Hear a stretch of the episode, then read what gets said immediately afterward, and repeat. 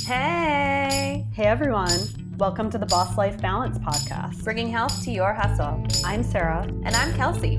We know you've got a million things on your to-do list today. So let's dive right in. Hi Sarah. Hey Kelsey. Uh-oh, maintenance guy just came, so now Lucy's barking. Hi Lucy. I don't know if you can hear it, but oh my god. Okay. It's fine. I knew it. I knew it was going to happen. Well, I mean, we didn't get any of it like During, on an interview. So yeah, I was, I was really worried. I was like, oh my God, like, I don't know where I'm going to find like a quiet space. So I'm glad it worked out. Yeah.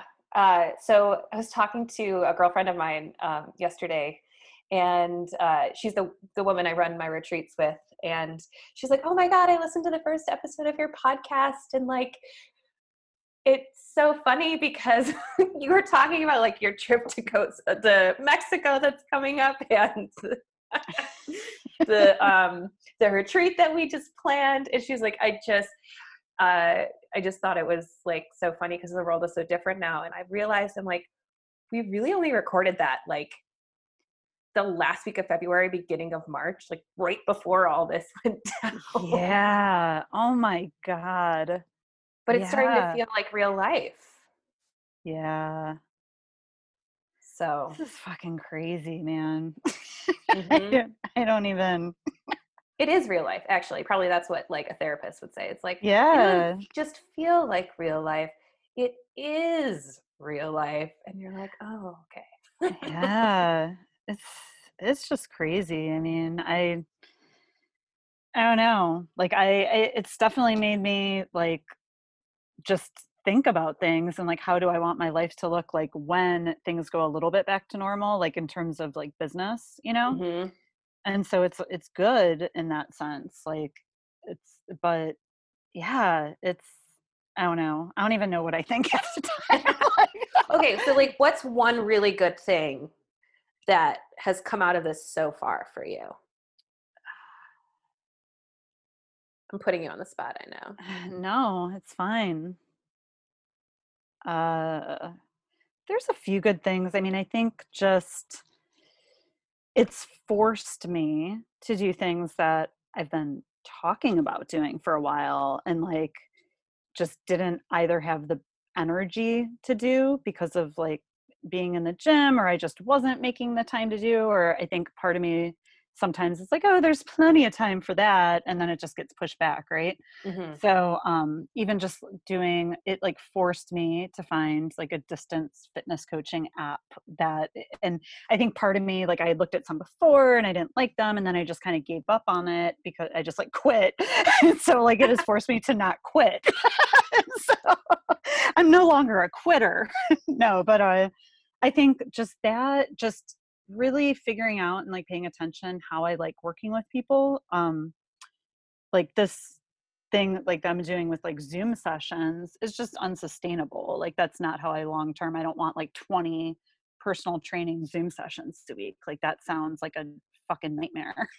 Yeah. But, uh, just, yeah, it's made me just change my perspective on things too. Like in the, in the gym, I prefer one-on-one, but like in Zoom sessions, I actually prefer multiple people because there's more energy. And so you just end up learning more. So I guess like, that's like a really good thing is it's just certain things that I would have never done because I never had a need to do. Like I'm discovering just how I feel about those things because of having to do them, if that mm-hmm. makes sense.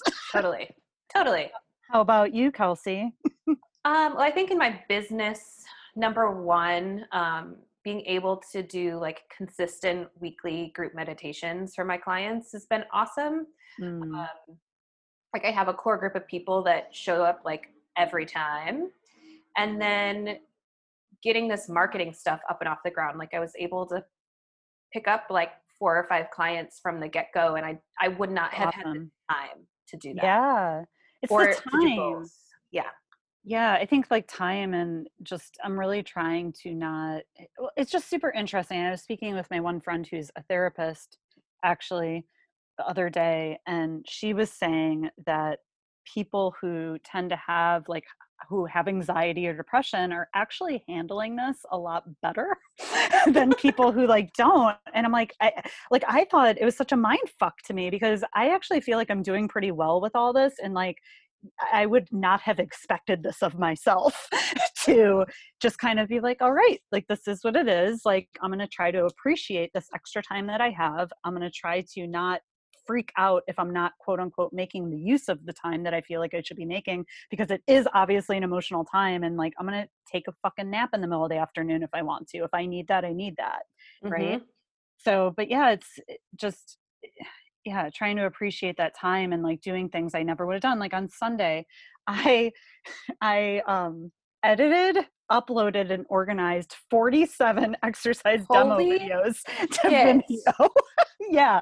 Yeah. No like, way. Yep. forty-seven, forty-seven. And I actually did it because I had that cross it off day that I've to- told you about. It's like mm-hmm. every quarter, and it's usually at Colvin House. Um, I, I'll give a shout out. Saya, Saya Hillman, I think was her name. Oh geez. Wait, Great shout out. Yeah, I know. Great shout out, right? You, you, can, you can edit at this. So I know her first name. Yeah, I was right. Saya Hillman. So she does these cross it off days. And that was my thing, was like, I'm going to, I just want to, you, you're supposed to come with like one big project, and then that's all you work on. But if you like finish a project, like anything else is bonus. But that was literally, I spent seven hours on my phone because it was just more efficient to like edit and upload to Vimeo on my phone. I don't know if you, I know you use Vimeo too. I don't know if you find it that way as well, but it, yeah, forty-seven. Wow. I would not have done that. Like if I didn't, if we weren't in this scenario, because I would have been like, oh, there's plenty of time for me to eventually get those. But yeah, now it's like shit got real. And I'm like, well, I need, if I want to use this app that I have, which already has some preloaded exercises in it, but not all the ones that I like. And so I just, yeah, I'm like an exercise demo video making monster right now. I love that. Yeah. I got kicked off Vimeo. Did I tell you this? What happens? Oh my God, I don't want to get kicked off. So tell me. um, so I would just had like their, um, their first tier account, you know, where it's like, I don't know, fifteen bucks a month or something to host some private videos, um, for clients that I made for my group coaching program. And I submitted a support ticket. And they were like, it looks like you're using this platform for business, which means you really need to be paying us like seventy dollars a month what? to host your videos. So oh shit, that's going to happen that, to me too. Yeah. If you don't want to pay that, like you're, we're going to close your account down. And I was like, fuck, I am not paying seventy dollars a month. I'll upload this shit to YouTube instead. Like, and make it a private video. So yeah, I got wow. kicked off of Vimeo. Oh shit. I need to, cause I heard somebody say something about that, but I thought if you had a, like one of their higher, I don't know, I have their like mid-tier account or something. Yeah. Maybe. I just maybe look into it. Cause yeah. they, they, um, they're really they specific. Well, they didn't know until I reached out to them with a help desk ticket. Oh. And that's when they, it came to their attention. They're like, hey, we're going to kick you off if you're not willing to pay this. And I was like, okay, bye. Shit. So. Oh man. Food for thought. Yeah. Yeah. I got to look into that. But anyway, we have a really fun interview today. Womp womp on that note. Well, we just had a great conversation. For nothing. Well, the editing's done, you know. Um, but we had a great, great conversation with Annie uh, right before we got into this conversation, and I'm so excited to share it with, with our listeners. Yeah. Cool. Let's do it. Annie Moore is an illustrator and comedian living with her family in New York City and the owner of Annie Draws Stuff. She loves creating stories with both pictures and words, making up improvised musicals, and creating custom work for a variety of clients. You can find her on Instagram at Annie Draws Stuff. Baby's yes. still asleep. Let's do it. Get it in while she's taking a nap. Yeah, dog. All right. Hi, Annie. Thank you for being here today. Hi, I'm so happy to be here. Thanks for having me. Um, so we're just going to dive into your journey, because I've known you in many different worlds over the years. Um, That's true. And you do a lot of different things. I do. So, tell me. Tell Sarah. Sarah doesn't know any of it. So oh gosh, t- do tell. Just wait. Just wait till you hear it. No, um, I, um, oh, where do I even start, Kelsey? Um, I do a lot of different things. I consider myself um, an illustrator and a comedian. Um, and then you can also throw teacher in there. You can also throw just early childhood art educator in there. Um, but to me, they all kind of, they kind of all vibe under the same umbrella, which is visual storyteller is kind of how I think of a lot of the different things I think about. And the uh, and, and nobody's trying to put all of the things I do into one box, but I like to try to think that I'm on a track. um, but yeah, so I'm I'm an illustrator, um, doing a lot of freelance work. I have my own business called Annie Draws Stuff on Etsy. Um, and then I, I do a lot of custom work, et cetera. And then I'm also a, a comedian. I do musical improv, which is how Kelsey and I met, um, making up completely improvised musicals on the spot. Ooh.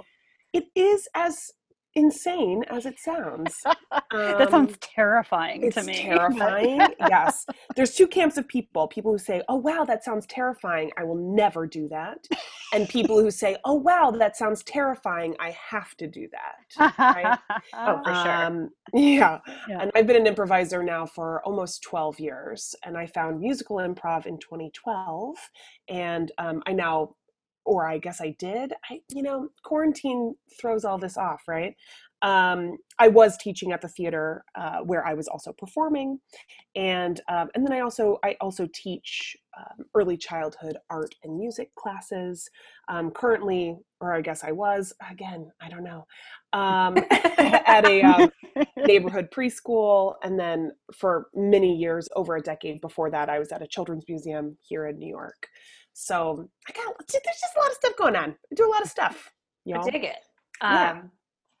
And I do think it does kind of go under an umbrella to a certain extent, because whether you're performing for adults or engaging children, like there still is a performance element to that.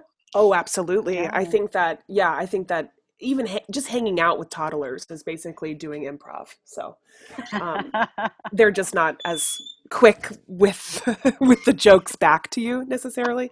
They definitely don't want to root their scene in reality. They really just, you know, they want to play the fake picnic with, you know, whatever little animal figurines we have lying around. Um, yeah, but yes, it, yes, it is all very similar. And and also as an illustrator, I consider myself um, a children's illustrator. Uh, my work is very whimsical, um, although my work I think appeals to, I mean, honestly, my largest demographic is probably eighteen to thirty-five year old women.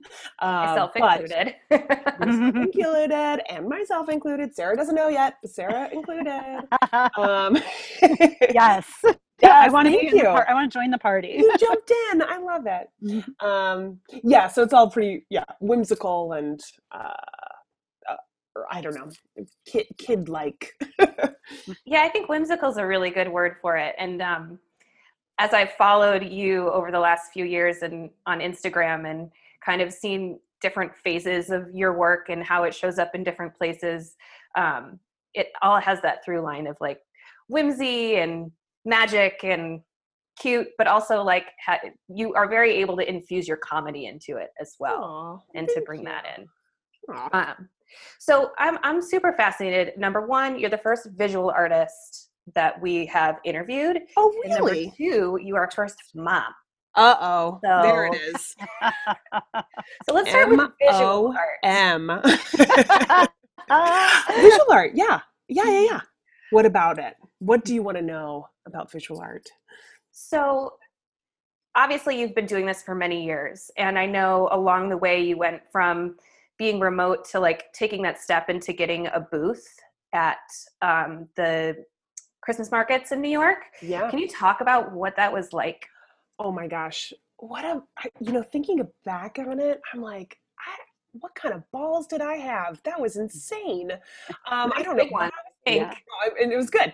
Um, yeah. So there's the, um, if, if your listeners have uh, never experienced a Christmas market, I think they have them all over, you know, the world. Um, but in New York City specifically, they've got a big market in Union Square, and it's about one hundred fifty or one hundred seventy vendors that are all in these outdoor little booths selling wares, like literally every day for forty days straight, except for Thanksgiving. Uh, you close down Christmas Eve. It's it's a slog. It's it's crazy. Um, but for years and years, I went to I, I went to N Y U for for college. I was an animator and an illustrator there, and I would always. I mean, that was always my favorite part of the season, is you'd walk around the Christmas markets, et cetera. And I always kind of had something in the back of my mind of like, I would love to do this. Like, I. I didn't know with what, I didn't know how, I didn't know how expensive it was or whatever. Um, but I love uh, talking to people, just in general. I love talking to people. I love especially talking to strangers. I, there's something about, I'm from Texas, so a little bit of that Southern comes out of like, oh, how are y'all? Where are you from? Like, and that, that kind of like people, people talk about how they, they dread like small talk at parties. Oh, I love it. Oh, I wish I loved it less, but I love it. I just want to get to know the those five facts that you tell every stranger at a party. I want to know those facts about you. Um, anyway, so um, just so I was not all... like the New York attitude, by the yeah, way. It's so not. Yeah, I don't know. Uh, yeah, and I don't know if I've become like more Southern as a New Yorker than I ever was in Texas, but um, yeah, I just I just enjoy connecting with people. So anyway, so I would walk around these markets and think, oh, this is really cool, blah, blah, blah. And then fast forward years and years later, um, a good friend of mine in New York, who is also a musical improviser, and she performs with my husband, who is a musical uh, improv pianist. Um, they would perform with each other every week. And she, lo and behold, uh, for several years now has been in charge of these Christmas markets. Like she's like boss lady on the ground in oh, charge hey. of all of it. Ah. Yeah. So um, she, for like two years, whenever we would hang out, she'd be like, oh, Annie, you got to figure out, you got to figure out, you know, like a product to sell. You got to figure out how to, you know, just something, you got to figure something out. You got to have a booth. You got to have a booth. And I kept being like, no, that's insane. What are you talking about? Like, I'd have to quit my job for two months. I'd have to, you know, like there was all these just like different logistics, right? It's also super expensive, et cetera. And I don't, ma- I didn't make product at the time. Like I didn't, I was only doing custom work. Um, I, you know, like portraits or um, uh, posters or album art or literally like anything somebody wanted to pay me to do. I was on board, you know, um, until this weird convergence of things happened in twenty sixteen in the spring, where um, my husband had a like better job than usual. we're we're both freelancers too, so like you know he had a better job than usual. Um, I kind of had asked my boss at the Children's Museum. I was like, what would the logistics look like if I took two months off of work? Is that something that could happen, et cetera? And then I also came into a little bit of money um, to potentially like start up a business. And for like a year before this, I had been making custom temporary tattoos. Um, I'd been doing a little bit of custom stickers. And I was like, you know what? That is super whimsical. That pretty much, like I feel like temporary tattoos and stickers, they really like, Uh, as products kind of fit into my brand of whimsy. And then they also lend themselves really well to having um, smaller illustrations, to having like, like I didn't have to make a whole book. I could just mm. be like, ah, plants. Okay, cool. Let me just draw a ton of plants. I mean, it sounds silly, but it's like, that's always my favorite thing is like, okay, I'm going to just like draw ton of stuff in this category, pick my favorite ones that like fit onto a sheet together. And, you know, it's a smiling cactus that says high five, which is like a stupid joke, but I love that joke. Um, don't do it. It's a trick. Don't high five a cactus. Um, but, you know, so that, that's kind of how I started. And I was like, okay, I'm going to, I'm going to put down a deposit on this booth. Like I apply, like I, I told my friend, Julie, I was like, I'm going to apply for the Union Square Market. She was like, okay, great. Like, I'm going to accept you. I was like, okay. Hashtag nepotism. Um, is that nepotism if you're not related? Anyway. Um, but anyway, so I like went through this whole thing and then all of a sudden it was like, oh, okay, cool. You're doing a Christmas market in like four months that um, annually sees about like six hundred fifty thousand unique visitors and about three million visits. So most people come two or three times, but like that's so that's so many people. That's a lot of that fucking people. And then you, and then you start reading all these statistics about um, uh, markets, et cetera, or and this is like craft fair statistics, so they're it's slightly on a different level. But they say that you should you should um, plan to sell to about ten percent of the overall amount of people that see your shit. And I'm like, okay, well, all right. Now I gotta really, so literally, I remember that summer, Dan, my husband, was at the Edinburgh Fringe Festival. So he was out of the house for like five weeks. And I was like, okay, I'm just going to buckle down and I'm going to make every single product right now. And here's the thing, y'all. I don't necessarily recommend this way of going about it. It was definitely like a, um, oh, would you like to start at, you know, ten? And I'm like, no, I would like to start at one thousand, please. Like, you know, oh, would you like to build your business over the course of a couple of years organically? No, thank you. I would like to make twelve, oh no, it was like sixteen S K Us of product that you have literally never sold before and just see what happens. I love it. I love it. I love it. Let's just see. Oh, stupid thinking about it. Oh my God. And I didn't know how to, I didn't really know how much to order because I don't know. Like, am I going to sell one hundred of every S K U? Am I going to sell twenty of every S K U? I don't know. So in my head, I'm like, might as well buy three hundred of every S K U. Oh my God. Thinking about that now is so stupid. I still have, I have like bins in my storage unit currently of shit that I bought that first year, um, just not knowing, you know, what kind of uh, stock I was going to need. And of course, it's it's paper products, so it's not going to go bad, and it's not totally huge, you know, so it, it's not a big deal, but oh my God, oh, shaking my head. That S M H, am I right? You've got gifts for people forever though. No, like literally, oh my gosh, that's all my nieces and nephews get. They're like, we have gotten the same present every year, several years. And I'm like, yeah, and you're going to keep getting this present forever. Um, you think there's not four hundred more of these glow in the dark tattoos where this one came? Um, but anyway, yeah, so I made all these products and then set up a booth. I didn't know what I was doing. I had to buy lighting and, and like stuff for the walls. I had to like basically make a brand. Well, they just um, give you like a plain tent, right? Yeah. So you're like, you know, basically in a wooden box, you're in a four and a half foot across wooden box, and that's a half booth, right? So that's like the half size. Um, so I had to, I had to, you know, get custom furniture built.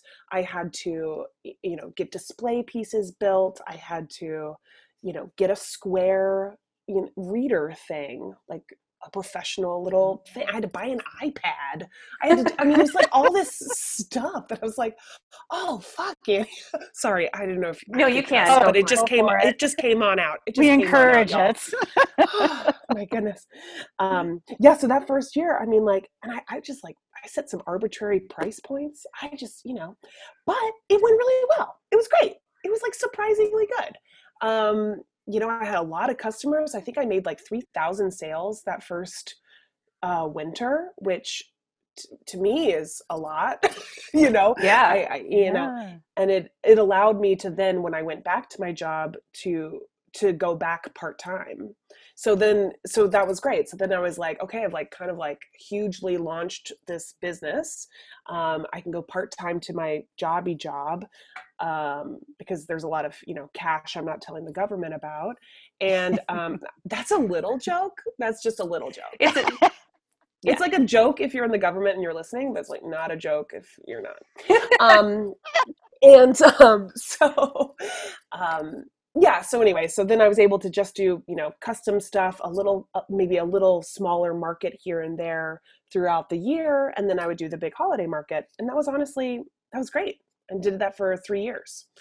Um, so yes, I think I answered your question in a very long way. But that was the process of like, um, Uh, and, and, and, and the next year when I did, when I did the holiday market again, you know, I was able to then think about, okay, what, what do I need to add that was missing from last year? I was also way better about ordering, like I didn't order everything I needed. I was just so nervous I was going to like run out of stuff. I don't know. I was like, no, Annie, you, we're not going to run out of stuff. You don't totally. know what you don't know though, right? And sometimes you don't know what you don't you know. You really learn is trial by fire. Exactly. Exactly. Um, so then I was able to buy, yeah, get like, you know, smaller, smaller amounts of different S K Us and, and really listening to what people wanted, how much were they bulking at certain price points, et cetera, and kind of be able to adjust from there. Um, and then beef out the Etsy site at the same time. Cause now I had all this stuff I could sell on Etsy, which was great. So, awesome. Yeah. Do you think that, um, your background as an improv performer and the ability and like that training to just say yes and mm-hmm. informed that like, okay, I'm just, we're going for that this. Insane decision. You know, um, yes. And, um, no, uh, I think that, I think that in gen, I think it's actually the opposite way. I think that, that my existing personality, um, brought me to improv because I already do stuff like that as opposed to the other way around. Um, but I think improv in general will always, you know, w- w- has certainly influenced me in that way. Um, but I mean, I like when I was thirteen in eighth, eighth grade in, in Nowhere, Texas, um, I went on a college tour with my sister, uh, who's, she was, I guess, a junior in high school at the time. And Uh, she was, she was touring Sarah Lawrence College in, in New York.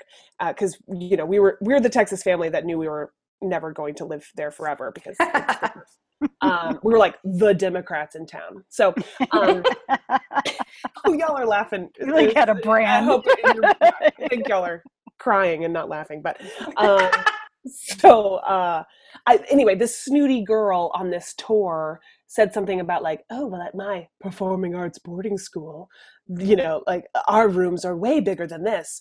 And I, of course, was like, oh my God, a performing arts boarding school? What's that? And I looked online, I found a place. It's one of three private performing arts boarding schools in the country. One, this one is uh, outside of Boston. It's called Walnut Hill.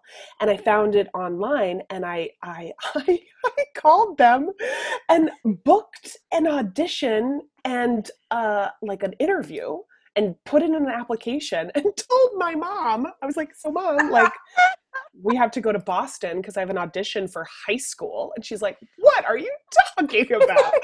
And she was like, I mean, okay, but that's crazy. So like I was already that type of person. I, I then I got into that school and that's where I went for high school. And so as an eighth oh grader gosh. being like, great, I will now move three thousand miles away for school. I'm fourteen. It's fine. Um, And same with, with how I went to college. Like I, I, I went to an N Y U filmmaking summer high school program.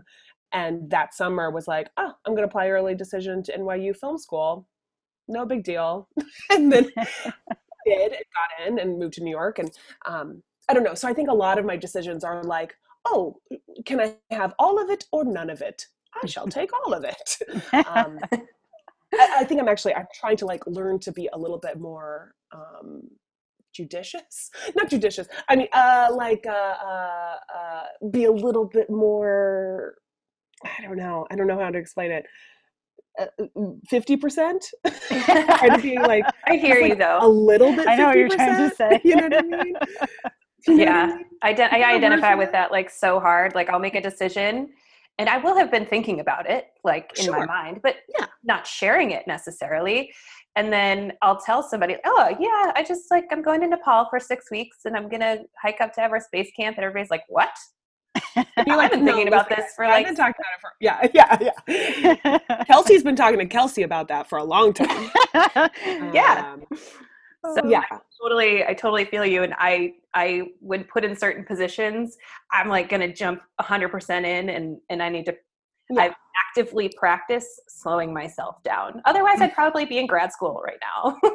Oh my gosh, no, I never. would be in grad school so hard, right? I would have gone to grad school so many years ago if I hadn't been like, okay, no, no, no, no, no, no, no, no. Like maybe you need to not like only be looking at programs that are literally like full-time, could not have a life, could not have a job. Like maybe, maybe just stand back. It's okay. Yeah. Take a second. Yeah. Take a minute. know, honestly, it served me well. And then it's kind of like, it puts you in a position where it's like, okay, this is what I'm doing. Now let's figure it out. Um, and some of that is scary. I mean, all of that is scary, but um, at least, but it's not sometimes as scary as the decision to do it. Do you know what I mean? Yeah. Where it's like the decision to just put in that first deposit, for example, to the Union Square holiday market, which the deposit alone was, was like four grand. So it was like, wow. oh, oh, oh, like I didn't this much money. It's not like rent. Oh, I mean, I haven't spent that much money on rent because that's crazy town, but you know, but like I haven't, it was like, okay, that, that decision was probably harder than like the, okay, well now we're in this situation. Let's figure it out. You know, um, mm-hmm. it's, it's like parenthood, honestly. It's like a harder decision to decide to get pregnant or to like, be like, okay, we're, we're, we're not taking birth control anymore or whatever. And so then, and that's not minimizing how hard parenthood is, but then when you get there, you're like, well, this is my life now. So let's figure it out. Like, um, this is a child that needs things. like, hmm. Must show up. Let's feed her. Yeah, exactly. uh, speaking of, uh, speaking of. Can you um, so. talk to the, like how your relationship with your business changed when you became a parent? Or if it did? Ah, uh, yes. I sure can. Um, yeah, yeah, yeah, yeah. So, okay. So what year was it? Uh, okay. We're in twenty twenty. I did not do the holiday market in twenty nineteen because I had a fifteen month old, which is crazy talk. twenty eighteen, twenty. Okay. Okay. So, so at the end of twenty seventeen, so it was my second year at the market, literally like a couple of days before Christmas Eve, uh, I found out I was pregnant at the holiday market. And Uh, actually, one of the first people to know was my really good friend and like next door neighbor booth mate. Uh, and the only reason she knew was because because I had a habit of smoking cigarettes at the holiday market.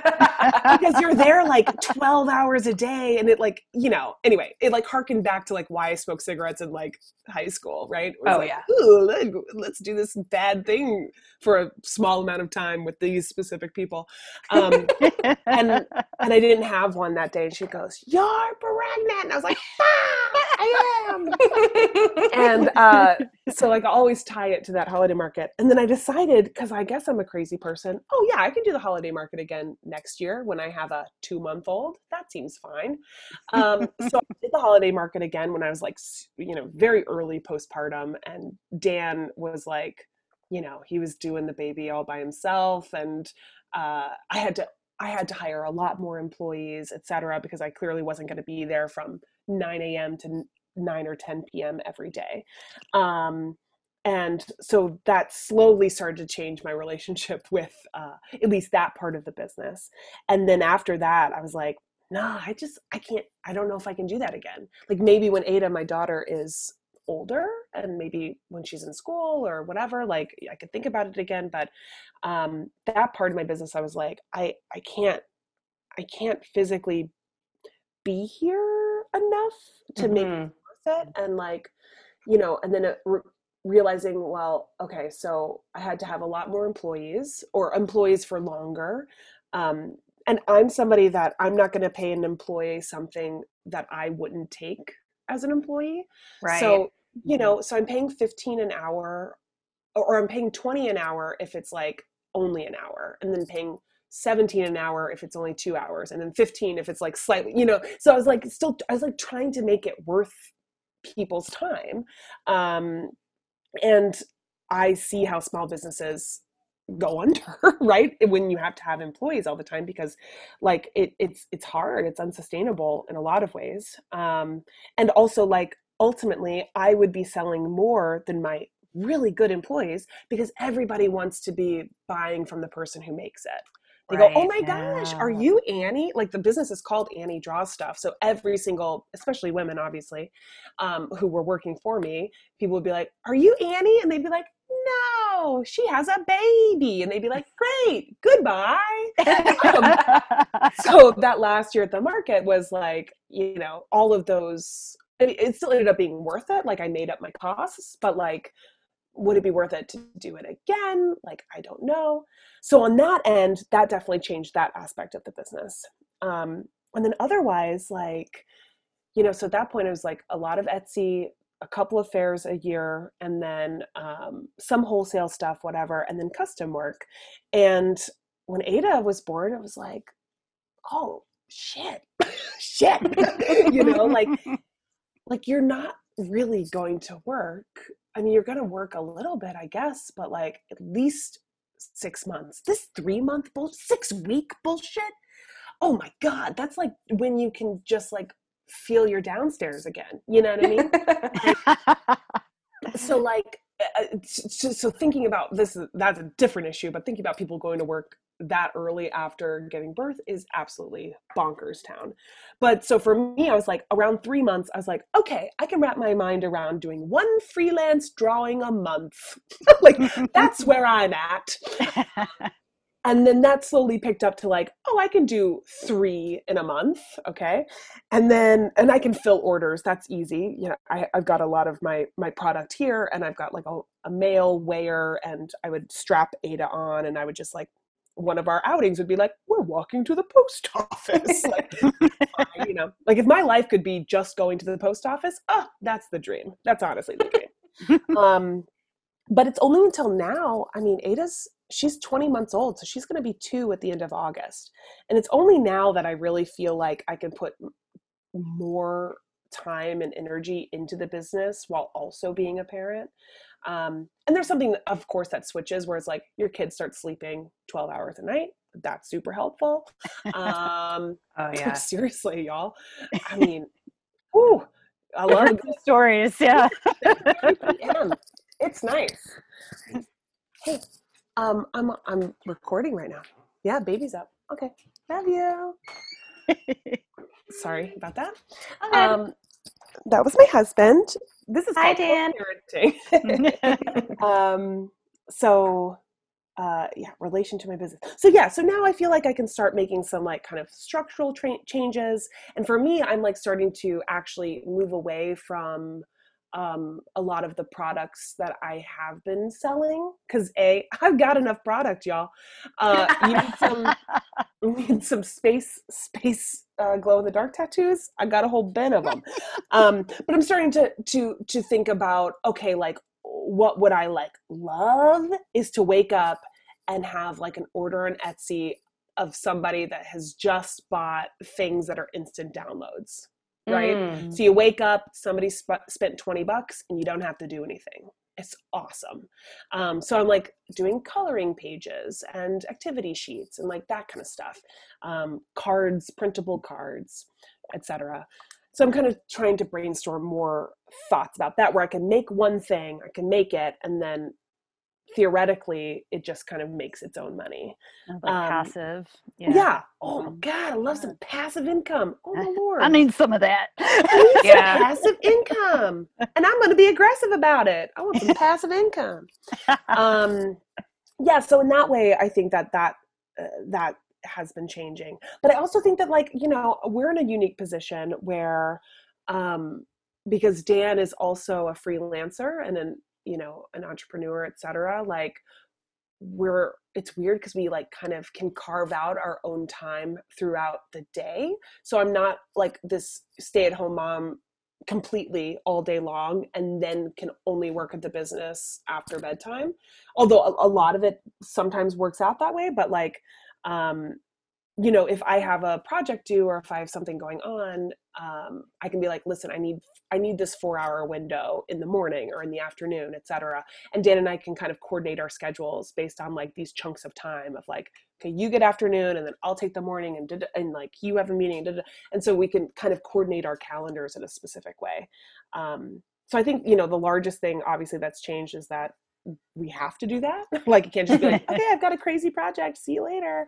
Um, uh, but yeah, I think, I think I've answered your question. I don't know. Yeah. I'm a parent now, so I feel insane all the time. Um, more so than before. Oh, uh, yeah. Yes. No, I'm like, I'm like charmingly insane. I'm kidding. Um, I'm kidding. It's not charming at all. Um, Yeah. So um, you just have to be more like organized about your time. And it's definitely, it'll become clear to you whether or not a project is important or not, because, because mm-hmm. you have to actively like find time to do something. So like if I'm finding myself not finding the time to do it, then it usually is an indication of like, oh yeah, I don't want to do that, you know? Yeah. Um, which oh. I think is important for anyone, kids or not. Um, But anybody that's busy, if you're realizing, oh, I'm really having a block about doing that thing, it's probably not super in line with the things that you want to be doing all the time. Um, anyway, that's just a little wisdom. That's a good point. That's parent yeah. wisdom. You like that? I do. Yeah. Thank you. That's good. You're I feel welcome, like a lot dear. Of I feel like a lot of people, whether you have kids or not, should take that, you know, have that attitude towards it. Like, yeah. You just kind of don't have a choice, but like, I think that's something that everybody should adopt to an extent. Yeah. Well, and obviously if you're in the middle of a project that you've been paid for that you don't want to do anymore, still finish it. Well, yeah. It. But keep it in mind Compromise. For later. Yeah. Compromise. Yeah. Or, or when you take on a project that, you know, oh, I know I don't really love this kind of project, or I don't love this type of client, et cetera, but I'm deciding to take it on. Uh, than just going into that knowing, okay, I'm going to not want to do this project, but I'm doing it, you know? Yeah. So it's kind of just like that kind of mindset, right? And charge more money for it. Or charge more money for it. Oh, absolutely. Mm. Oh, that's definitely been something that's changed, is my rates are higher for sure. Um, because like if I'm going to do a three, four, five, ten plus hour project for you, like, and, and that's going to be me not doing things with my daughter or things with my husband, or literally like zoning out, because I value a zone out, is uh then yeah then I'm going to be charging more for it for sure. Yeah. Yeah. Yeah. I think that that that can smooth over a little bit of of being like, man, I don't like love this. Oh yeah, no, I don't want to be glib about the, I don't love this. I'm going to stop no, no, doing no. this. I don't love it. But more just letting it inform how your business is uh, transforming. Cause I think all businesses are constantly like in, we're like a, like a plasma, right? We're not quite yeah. solid, not quite liquid, right? There's always a, a wiggle room in there. Um, and so if you're, if you're just taking note of the things that you're really drawn to and actively enjoy working on, then that will just slowly start to, to build the, the actual business that you want. Right. Yeah. And I think, mm-hmm. attra- and then from there, attracting the right type of client, the yeah. person that you love working with, because it means you're getting more specific about who you are, what you do, and how you do it, so mm-hmm. that um you know, you can really reach the right people. Right, exactly. Yeah. Um people love a niche. You gotta have a niche. Oh, yeah. It's true. It's true. It is it's true. It's real weird. It's that weird fine balance between like being too niche and being too general, where it's like, yeah, I don't know. Well, and I think people really resist. I know I've, I've seen this particularly with my older clients in my marketing company, mm-hmm. um, is the, this big resistance to defining the ideal client and letting that inform everything that every decision that they make. You know, like there's a lot of like kind of t- tugging the horse that doesn't want to follow, or you're like, I promise you, if you, if we get super specific about this, you are going to see results. Uh, yeah. Like I only want to work with, you know, lifestyle brands that are, you know, in the wellness center of Pacific Northwest. That sounds crazy, but like that, but because there's then that one client that is exactly that, that's been looking for you. Yeah. Right? And then you um, become num- known for it. So yeah. yeah. They're like, oh my gosh, look at that wellness brand expert of the Pacific Northwest. There they are. There they are. Exactly what I needed. Yeah. Yeah. Um, and I think I'm still trying to figure that out. Um, That's, that's hard. That, and I think it's, it, I think that's a conversation, right? That's like always an in-process conversation. Yeah. Um, to your point, it is like amoebic, or it has this kind of plasma-like quality, because as a business owner, everything that you do informs you as well. Mm-hmm. So we're constantly kind of tweaking and adjusting. Like, I don't think a lot of things really live in the, um, in the set standard, at yeah. least in the beginning, as you're getting established and really like seeing, doing a lot of this kind of interactive research on what projects really resonate with you, what kinds of clients really resonate with you, right. and so on. Well, it's weird too, because I'm in a position where, yes, I have a business and I'm selling things, but I'm also an artist. So it's like the things that I'm selling are inherently me.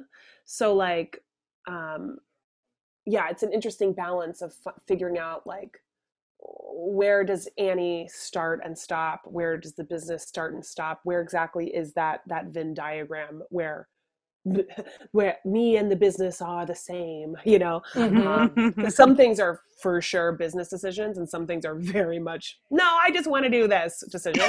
um, and I, I, I, and again, I need to start finding that fifty percent, right? Right in that middle. I got to start like kind of merging everything into that middle where business and, and me align. Uh, yeah. And I think that could, that I could totally relate to that from be, like a coaching perspective. Mm-hmm. Um, and like being in service to other people, it's like, you're giving yourself, you're giving your personality, you're giving, um, you're giving your ideas. Mm-hmm. And there can be like, I almost, I almost texted a client who's not even a current client the other day and was like, I have this great idea for you. Like, no, no, no, no, no. I have, I have to keep that idea for myself because that's a fucking great idea. hmm, what was that idea, Kelsey? Do tell. I'm just kidding. I'm kidding. I'm kidding. Let's just cats with hats. Online course. It's cats with hats. is it, is it cats with hats? Because that's my idea and you know it. Don't try to take my idea. I would love to see a drawing series of cats with hats. I would also that's like fine. To buy it's, hats for my cats. It's five hundred dollars a drawing, uh, and I'll deliver it in three months. Excellent. I have a better turnaround than that, everyone listening. You do, um, actually. Um, that's a great segue, because I do want to share the story of uh, the piece that you did for me last year. Oh, sure. Um, so I, like, last minute sent you, like, an Facebook message or something, like maybe three or four days before my boyfriend's birthday. And I wanted to do something like super special for him. Um, and he had a shirt with a pop art picture of uh, our dog on it. And I was like, man, if I could like get, you know, an updated something like that or whatever. Uh, and then I was like, oh my God, I know this awesome illustrator. And I messaged you and I was like, okay, I understand I'm asking a lot here. um, but you like got me the, the, this awesome illustration of our dog. I got it printed on rice paper. Um, and then I brought it to the, the restaurant that we're going to and asked them to make like a sour drink, which means you're using an egg white and it's foamy. So it sits on top. And they like delivered like our dog as the garnish to this drink as a surprise for him for his birthday. And it was so special. Um, and I've since printed it and we have it hanging up in our living room. Oh, send me a picture of that. I will.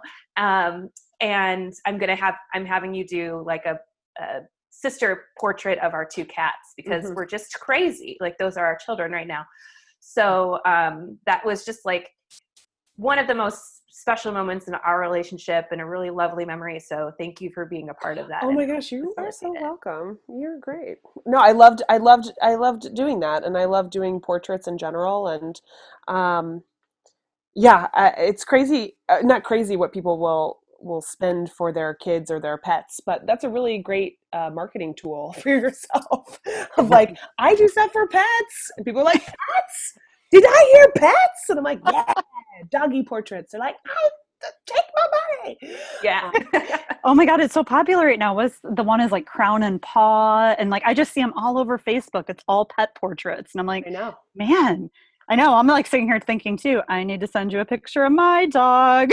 Well, you know what? During quarantine, I've been doing I've been doing pay what you can uh, portraits of pets or people. Oh. Just knowing that, you know, some people have time to think about, oh, I did want one of those, but maybe they have lost a job or whatever. So yeah, send, that's awesome. Send it on over, Sarah. Yeah, send you some deets. Yes. Dig it. Say is my cat is all up in my grill right now. Thank goodness. Yeah, I'm surprised we haven't heard a dog bark or a cat meow yet. um, so Annie, if you could yeah. share one um, non-negotiable in Uh-oh. your life, like how do you, how you either stay balanced or you work back towards balance in your business, in your life, like what is, or something that you hold in high import, even if like momming gets in the way sometimes. Sure. What might that be? Oh my gosh. What a, that's a, that's a hard one, Kels. Um, my non-negotiable. Okay. Tell me the question again. I want to get it right. I want to get it right. Okay. Hear the question again. So either like the non-negotiable thing that keeps you in somewhat sanity or mm-hmm. something that you hold in like high enough importance that it's the first thing to get put back on your plate when like the mom necessaries are taken care of. Right. I say as, as the toddler walks in, "Hi, Annie. How are you, bub?" Yeah. Yeah, there's a dog. Yeah. Um, oh, what is the thing that goes right back on my plate? I'll be right there, babe. Have a good snack. Um, mm, She's Netflix? Famous now. Yeah. Um, Netflix. Oh, yeah. No, I mean, what is the, that's so hard. I feel like I, I feel like I, I've like built my non-negotiables like into my projects now in terms of like how long stuff is going to take me, et cetera. Like, man, I, I, I honestly do not know the answer to that question. And it feels like, it feels like the most important of your questions. Well, to be fair, I didn't give you any. I know you didn't prep me on this question, Kelsey. I did not. No, I just came up with it. Well, I'm curious, like what, what is yours? Um, well, for me, it's meditating, and it helps that I'm a meditation sure. teacher. Yeah. So I kind of have to.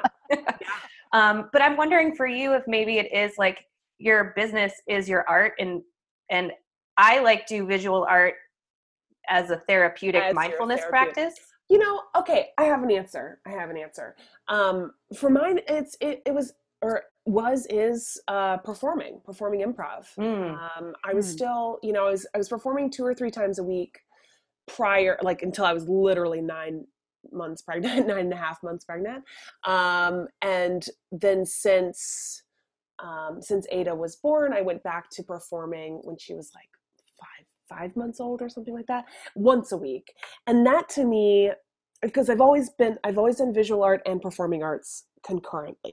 Um, mm-hmm. It's always been like, they kind of fill each other up. Right. So like, um, I'm one of these, I'm an extroverted person that fills up my extroverted box by drawing and being a little bit more in my head, and then vice versa, right? So like I kind of can can fill up my drawing well by performing and by being collaborative with people.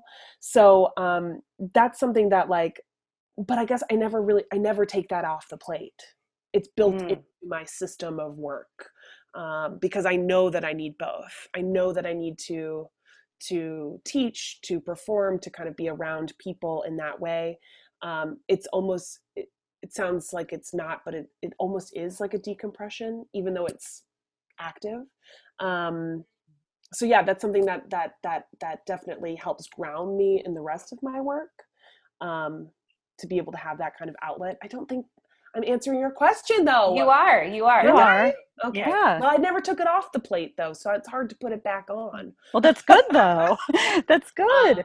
Um, but I will say that, you know, uh, Dan, my husband is, is, is, he's quite a champion of my, of like my time and of my needing to do certain things. So even if I would be like, you know what, I'm going to skip the show this week. I've been really busy and da, da, da, da, like, he'd be like, no, you got to go do the show. Like, you're going to feel so good when you do it. And blah, blah, blah, blah, blah. So that's um, great. Yeah. So he's pretty, well, and he's a performer, he's a musician. So like, he clearly, you know, feels that in a, yeah, in a soul sense also. So yeah, that might be the answer. I think that might be the answer. I love it. Yeah. That's great. Mm-hmm. Yeah. Yeah. Cool. Cool. Yeah. Great. This This has been so, so awesome. We so appreciate your time. Oh, um, thanks for having me. So fun talking to you, Annie. Yeah, really nice talking to you, Sarah. I hope that your elevator gets fixed soon. Uh, I know. We've had like conditional certificates, like, you know, the, how they send the inspector. Yeah. It's ever since we moved in five years ago, it's like a conditional certificate because that means that it's not like up to par. It's not fulfilling. Ooh. So okay, every few months. So that's not, honestly, that's scary. Yeah. So I'm glad you're getting it. Yeah. So like, yeah. Thankfully we are on the second floor. So the only time I use the elevators is when we go up to the laundry room. So yeah. It's fine. I just wish they would have done this when it wasn't quarantine. Right. Well, you know what? It's going to be quarantine forever now. So, yeah. You know, forever everything's fine. Um, it's a glorious world. That's actually what I've been telling myself. I'm just like, this is real life now. This is forever. Yeah. Well, because my future brain is too much on overdrive without having work right now and blah, blah, blah. Mm-hmm. Um, I'm just kind of like, you know what? This is forever. Stop trying to put your mind like thinking about when it's not now. It's like, yeah, nah, you nah. kind of, it's like a survival mechanism. Like I you yeah, have to, right? I feel you. I feel yeah. you. Yeah. We're all crying, right? Oh yeah. Uh, oh yeah. And just like, if you guys didn't catch it the first time around for quarantine, Annie is doing pay what you can portraits. So you yes, should look it up on, on the Insta, me. who the is, Insta. Uh, linked in our show notes today. Great. Yes. Or you can see me on Etsy at Annie Draws Stuff. Um, I've also been doing, my husband and I have been putting together some like preschool and toddler uh, music time, uh, music and story show. And we're, we're starting to like kind of get a little profesh about it. We've got some guest videos. We we were recording songs. We, so anyway, we, we're putting out we're putting out episodes of our, our show on Fridays at ten thirty a.m. I you love know, that. When all the cool kids are up and singing Old MacDonald, you know? Something for everybody. Something for everybody. Got to got to get it out. I dig it. Yeah. Oh, thank you, thank you, thank you. This has thank been great. Thank you so much. Yeah, thank you, Annie. Yeah, really nice talking to y'all. Have a good one. Be safe. You too. You too. Bye. That was so fun. She is such a wonderful personality. She's making me laugh so much. Oh, she's hilarious. Yeah, she's so funny. And I can't wait for her to draw Lucy and put pearls on her. Oh my God, I can't wait. We'll have her, to post it. Bite. Yeah. Oh, that'll be fun. I really want like a piece of, I want Lucy on our wall. It's, uh, it definitely it, like brings a smile to my face every time I walk by our drawing yeah. of Luna. No, oh, she's really talented. Like right before our call, I looked at her Instagram feed and it's just, I love her art. I think whimsical is a good word. I was trying to think, like, it's just, yeah, it's really great. Yeah, and it, it kind of, like, to me, lands in that Shrek zone where, like, it is very whimsical, but there's still, like, adult jokes. Yes, Shrek. That's a good comparison. I like it. It's not, like, with the visual composition, but just with, like, that kind of category of, like, this this can go for different kind of age groups for different reasons. Yeah. Um. And I, I do think, too, what she was saying about um, just taking the leap and figuring it out. Like, I can certainly identify with that as a business owner of just being like, I guess I'm going to run this event, and I've never done it before. And, oh, I need this, and, oh, I need that. Okay, let's do it. No, it's, I, yeah, you sometimes, like, I have to do stuff like that. And that's, like, it's interesting because sometimes I have to be like, wait, is this, like, a legitimate life moment or is this a manic moment? And then I have to decide. Like, I'll be like, is this a manic idea decision? Or is this, like, oh, this is, you should do this. And then, like, be then it pushes you into do what you should do. Right? Yeah. yeah. Mm-hmm. I, I, I gotcha. Yep. Yeah. Uh, and that kind of just like, I guess I'm going to figure this out. Um, attitude yeah. really can force creativity. Oh, I think par- you almost have to do that. And it's not like, I think all successful business owners have to do things like that. Not all the time, But to, if you want something to be efficient and if you want speed, like that's one of the only ways. Well, I think it goes say yes and figure it out. Goes back to what we were talking about uh, earlier, which is like how how quarantine has forced you to kind of get this app up and running um, and to innovate your business in that way. Like it put everybody's back up against a wall essentially and was like, well, mm-hmm. figure it out or go on unemployment. Yeah. That was so true. So yeah. Take a risk. Take risks, y'all. That's the first time yeah. I said y'all in probably like three years. I say it sometimes and people are like, are you from the South? And I'm like, nope, I'm from New York. Maybe I actually say it a lot and I just don't realize it. I don't know. I was like, it just sounded really weird coming out of my mouth. I don't know. I think it's a great way to get a feeling across while also conserving the number of words you're using. Mm, I like so it. I'm fully in support of the usage of the word y'all. Y'all. I no just sometimes I get from. sick of saying you guys. You guys. Yeah. That's, I say that a lot too. But yeah. I don't. All right, y'all it is. All right, y'all. Thanks for listening. All right. Bye, guys. I hope you are setting, doing, meeting your quarantine oh. goals. Yeah. And uh, let, if you like, if you like the us, um, put a little review on the iTunes so more people find out about us, and, and we can remain commercial free. I hope our first review is y'all suck. Followed immediately by J K love this podcast. Exactly. Good save. You're welcome. Oh, God. All right, uh, y'all. We'll talk to you soon. All right. Take care, guys. This podcast is produced by Sarah Laspis of Muscles and Moxie and Kelsey Mathis of Chem Meditation and Be Done Social. Music by Justin Radtke of Justin Radtke Music. If you like what you hear, please subscribe. Oh, and hit us up on the Insta at The Boss Life Balance. Thanks, and we'll catch you soon.